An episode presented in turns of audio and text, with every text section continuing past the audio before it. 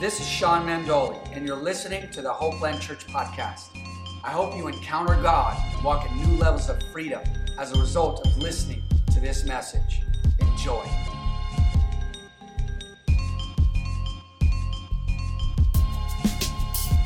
Merry Christmas, everybody. I hope everybody is looking forward to having an amazing Christmas with family and friends. Uh, know that uh, we're praying for you. Crystal Gale and I love you, and we really appreciate you, Hopeland Church family. And here we go. We're going to jump into the message today. Our Christmas message is What does Christmas prove? What does Christmas show? What does Christmas prove to us? What is it saying? And so I'm going to say my points and even the title in Spanish today as well. So just, you know, show a little patience for this little white boy right here, but I'm doing my best, all right? Um, but what does Christmas prove? In español, que demuestra la Navidad. En español, que demuestra la Navidad. What does Christmas prove? All right? Isaiah chapter 9, and we're going to start in verse 6. Uh, Father, I thank you, Lord, for your word today. I thank you, Lord, for this season to celebrate the birth of our Savior, Jesus. So speak to us, Lord, anoint this time and give us just fresh revelation, uh, fresh understanding. Holy Spirit, speak through the word, anoint the word, and change us. Empower us by your Spirit today. In Jesus' name, everybody said, Amen. Isaiah chapter 9, verse 6. Here we go. Uh, For unto us a child is born. Somebody say, Jesus. Unto us a son is given, and the government will be upon his shoulder, and his name will be called Wonderful, Counselor, Mighty God, Everlasting Father, Prince of Peace. Uh, we're just jumping right in here, okay? What does Christmas prove? I'm not talking necessarily about Christmas, the holiday, Christmas, the event right? But I'm talking about the birth of Jesus here. Um, and uh, and of course we celebrate it in this Christmas holiday season. And when I when we say what does Christmas prove, really what does Jesus being born prove? What does it say? What is this this historical fact that has happened and the truth of Jesus coming and being born? What does it say? And here's my first point. This is what it proves that God loves us. All right? God loves us. In Espanol, Dios nos ama. Dios nos ama. God loves us. For unto us a child is born, a son shall be given. God so loved, loved, loved the world, us. Not necessarily the uh, natural uh, um, material, right? Um, uh, not that we don't take care of this this planet and want to do our best to be stewards of it while we are here. But when it says the world's talking about people, that God so loved the world, God so loved us that He gave unto us a son is given. Uh, Christmas proves that God loves us. That's what it's. That's what it is. That's what we are celebrating. The fact that we are loved by God. Dios nos ama. God is a giver, right? Jesus came to show us God's love. If there's one thing about God, it's that he is a giver and it is that he loves us. Christmas is proof that God loves us and that God cares for us. That's what we're celebrating. He came for us. He came to us. He, he was born of a virgin. He, God himself in a sense, put on human skin for us. We're loved. Uh, look at the person next to you and say, God loves you. All right, here we go. Let's go to the let's go to the next one. Matthew chapter 2, verse 16. All right, and so this is uh, in Matthew and in, the Gospel of Matthew, the account of Matthew. This is you know just in the midst of the story of Jesus being born. We're starting in verse 16, and it says, Then Herod when he saw that he was deceived by the wise men, was exceedingly angry. And he sent forth and put to death all the male children who were in Bethlehem in all its districts, from two years old and under, according to the time which he had determined from the wise men. Okay, verse 17, then was fulfilled what was spoken by Jeremiah the prophet, saying, verse 18, a voice was heard in Ramah, lamentation, weeping, and great mourning. Rachel weeping for her children, refusing to be comforted because they are no more. This is a tragedy. This is wickedness. This is this is people in power um, destroying the innocent, killing the innocent. And what does Christmas prove? Is this right here that greatness happens in difficult times. I'm going to say it again. Greatness happens in difficult times. En español, la grandeza pasa en tiempos difíciles. Dif- difíciles. Difíciles. I'm practicing. Difíciles. Okay? Uh, greatness happens in difficult times. La grandeza pasa en tiempos difíciles. Okay? Uh, uh, greatness happens in difficult times. The Son of God was just born, and tragedy was all around. Think about this. It's it's heartbreaking. It's it's the, the mourning, the lamentation, the great mourning, the weeping. But in the midst of that, God was doing something. The devil was responding. The devil was causing, causing havoc because something great was happening and the devil was reacting. Uh, the, the demonic forces were reacting and using somebody in power to bring destruction to families and innocent children. But in the midst of that, something great was happening. Um, there was great evil happening in the midst of great love. All right, the the the the um, the life, the life giver, uh, was just born, and those in power were killing the innocent. I believe that God is always doing something powerful in chaos. I believe that in the midst of the chaos of our society, in the midst of the upheaval of what is happening around us in our world, in politics, within and among those that are in political power, in the midst of what is happening, God is doing something under the surface. God is doing something great. I don't I can't always put my finger on it. I'll be honest with you. I don't always see it. It's not always apparent, but I believe according to the word that God was always doing something great in the midst of chaos, in the midst of a flood. God had Noah and his family in the ark in the midst of of um, um, slavery in Egypt and all that was going on there with God's people in, in the um, in the book of Exodus, that God was doing something under the surface, and and and, and there was a, a liberator, a deliverer rising up by the name of Moses that would that would take them out of there, right? In the midst of, of the Midianites ravaging God's people and, and stealing their crops, right? There was, there was a man of war that was hiding in the wine press called Gideon, that God is always doing something great in the midst of chaos. Greatness happens in difficult times. Christmas proves it. Christmas proves it. Uh, you know, uh, beneath the surface of tragedy is God's divine will unraveling.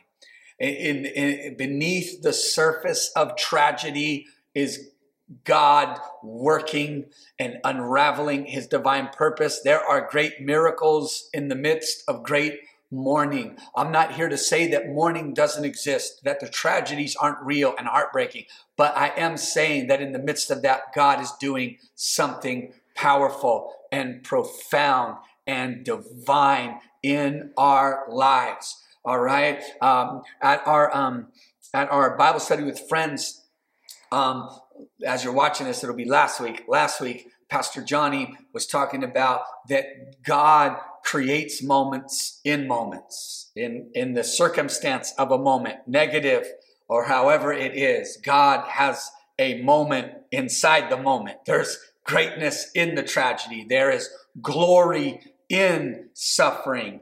his presence in the midst of pressure. There is um, there is something God is doing in your life right now, but beneath the surface. Um, what is God doing in your midst?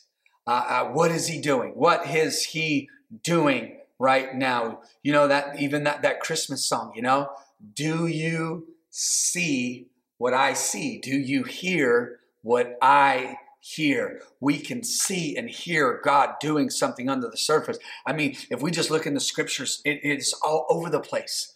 Um, that God has always done great things in, in the in the beginning in the church in the beginning of when the church was birthed in the book of Acts Acts chapter one and two. I mean, um, you know, uh, the, the the nation of Israel was under Roman rule. They they were occupied by outside political forces. And in the midst of that, the, the bride of Christ was birthed and the, and the world started to change in the midst of being occupied and overtaken by another nation. God birthed his bride in the earth and he is using her today to do great things. All right, first point God loves us. En español, Dios nos ama. God loves us. Dios los ama. Second point is greatness happens in difficult times. La grandeza pasa en tiempos difíciles. Greatness happens in difficult times. And that is how God works. What am I, what am I saying? I'm just here to encourage you that in your difficult time, God is doing something in your difficult time, God is doing something. I, he is working. He is moving. He is speaking. He is, he, his plan is coming. His plan is unraveling. He, his will is coming forth. His kingdom is being established. You know, when you are suffering, he's doing something. When you are troubled, he is doing something. When you don't feel him, he is doing something. When you feel or think that he's far away, he's right there. When you are troubled, he is planning and purposing and working. The Bible says he never sleeps nor some slumbers. Um, God is in the midst of us, in the midst of our trouble, in the midst of everything we go through. He is there. He is working. He is moving. Um, he is in our midst when Jesus was prophesied of. It says that they shall call his name Emmanuel, God with us. All right. Hallelujah. That Christmas proves that God is doing something great in the midst of difficult times. Can you see it? Can you believe it? Can you hear it? Hallelujah. Matthew chapter 13, verse 53. Now it came to pass when Jesus had finished these parables. He's talking about Jesus, right? This is a little bit later on in his life.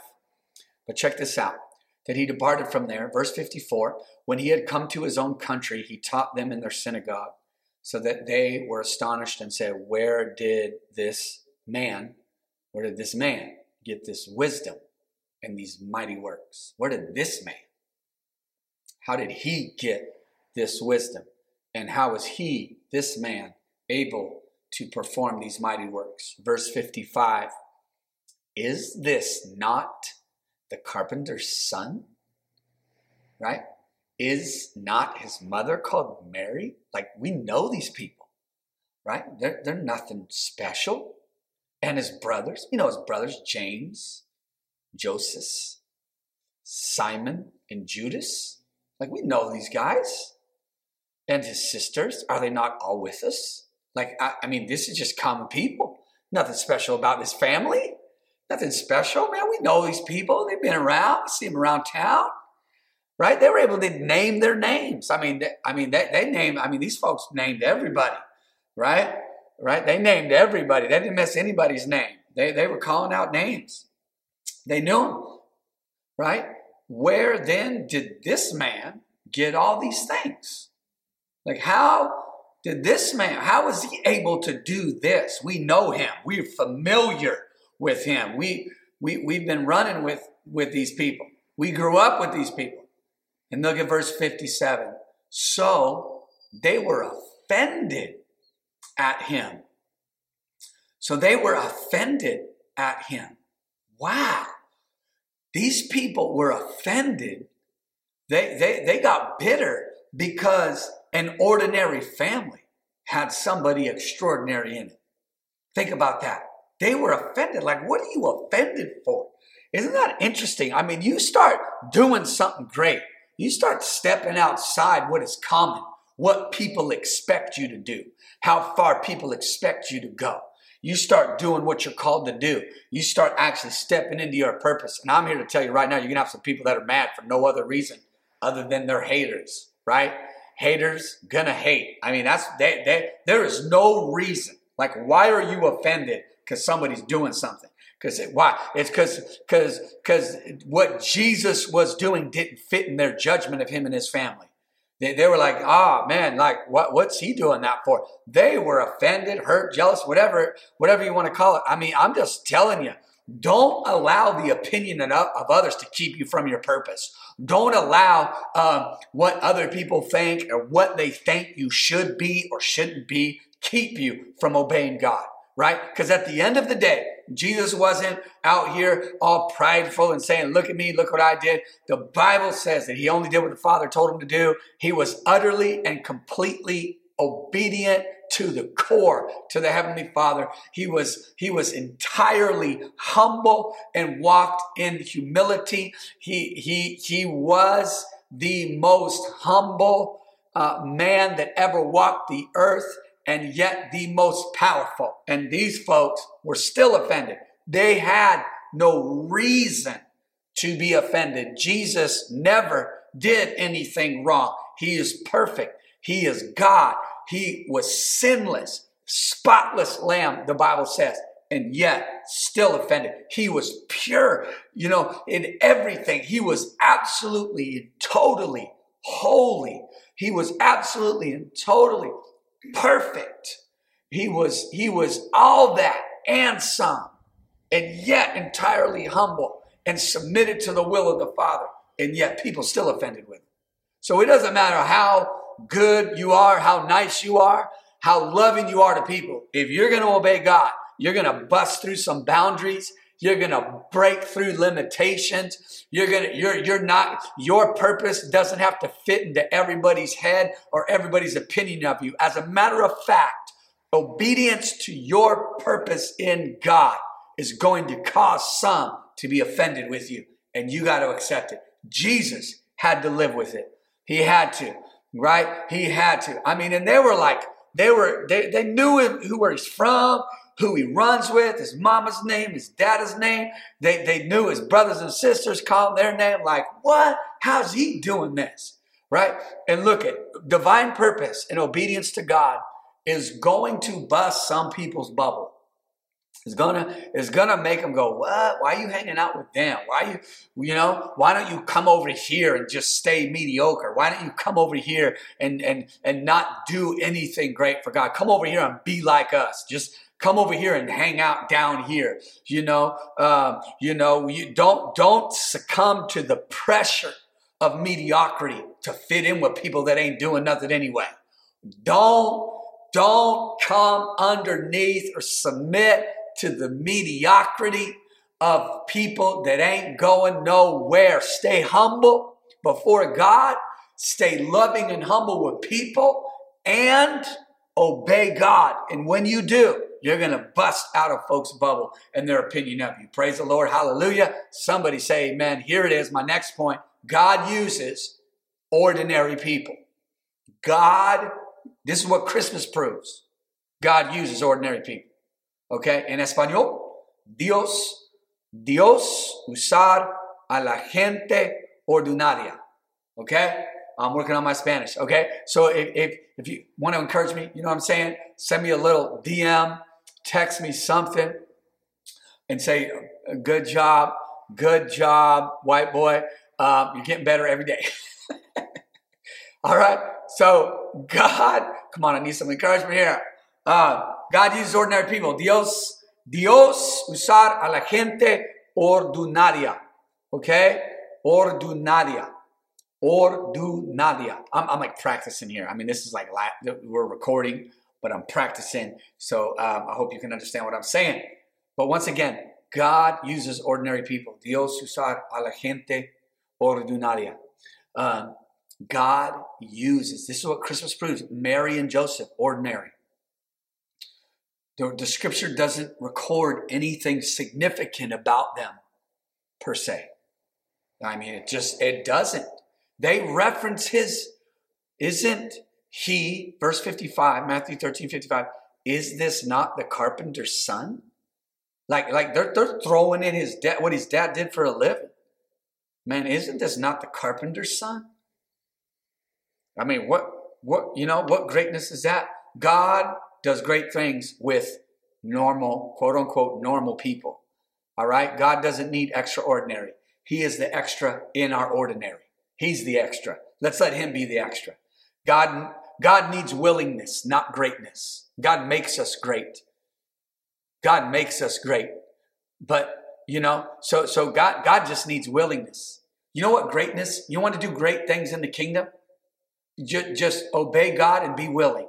I mean, all you need is God and God plus willingness equals greatness. Come on now. Jesus plus my yes equals greatness. God needs yes. That's it. That's all he needs. That's what he needs. Here I am. Send me. That's what he needs. Here I am. Rolled upon the disciples. Follow me. Right? Did, didn't they not do great things for God? Willingness. Right?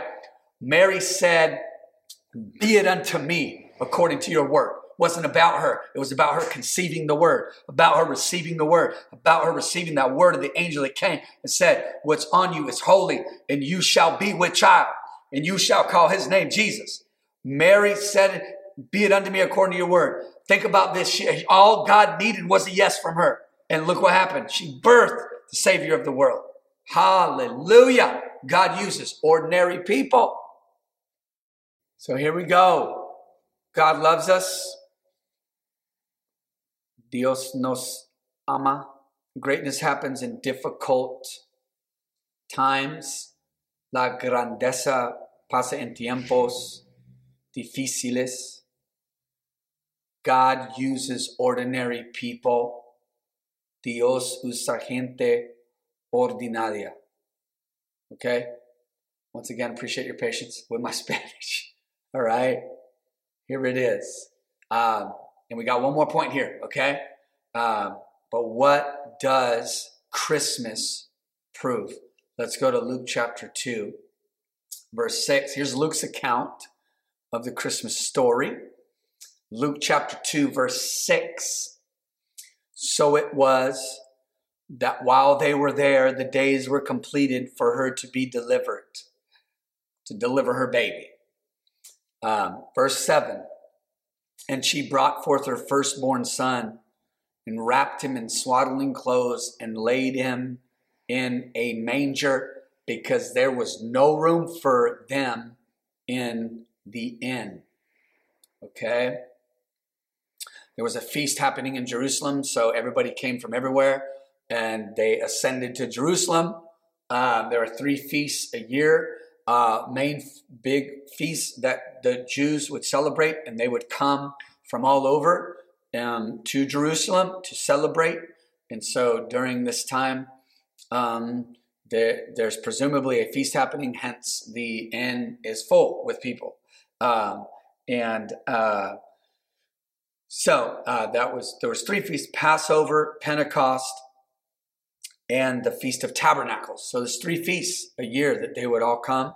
And that's where you get, uh, sorry, just a little Bible stuff here, but that's where you get the Psalms of Ascent. There's uh, Psalms written in the book of Psalms, uh, and they're literally about uh, God's people ascending to Jerusalem uh, for these feasts. Um, and so, uh, so here we go, verse eight. So that's kind of what's happening in in the in their culture in their world at this specific time. Luke chapter eight. now there were in the same country shepherds living out in the fields, keeping watch over their flock by night. Um, other cool little fascinating thing here, like shepherds, just how committed they are to sheep. I think that uh, you know spiritual leaders and pastors. I mean, Um, I know this isn't explicitly about pastoring people, but it's it's really cool how Jesus always connected. We talked about this last week, actually, that Jesus is our shepherd. Um, but how uh, these shepherds, I mean, think about this, I would keep in their watch at, at night, even. I mean, they were committed to looking out for their sheep and as shepherds. Um, and, uh, you know, we, we're, we're, called as shepherds to really keep watch uh, of the flock of God that God has gifted us to and called us to, uh, to watch over.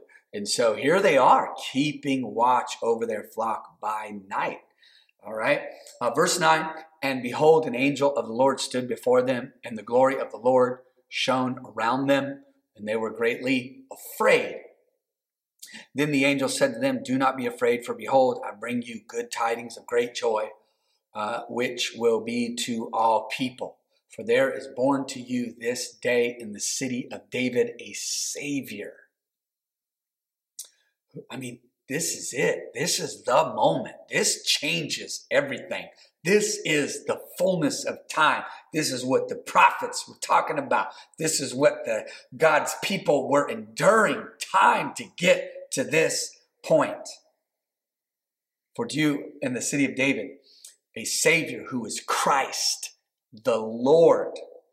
Verse 12, and this will be the sign to you. You will find a babe wrapped in swaddling clothes, lying in a manger. Wow. Amazing, amazing, amazing, amazing. This, this is what is amazing about this to me. What does Christmas prove? We've already shared a few things, but this is what it proves is that everybody doesn't see what God is doing.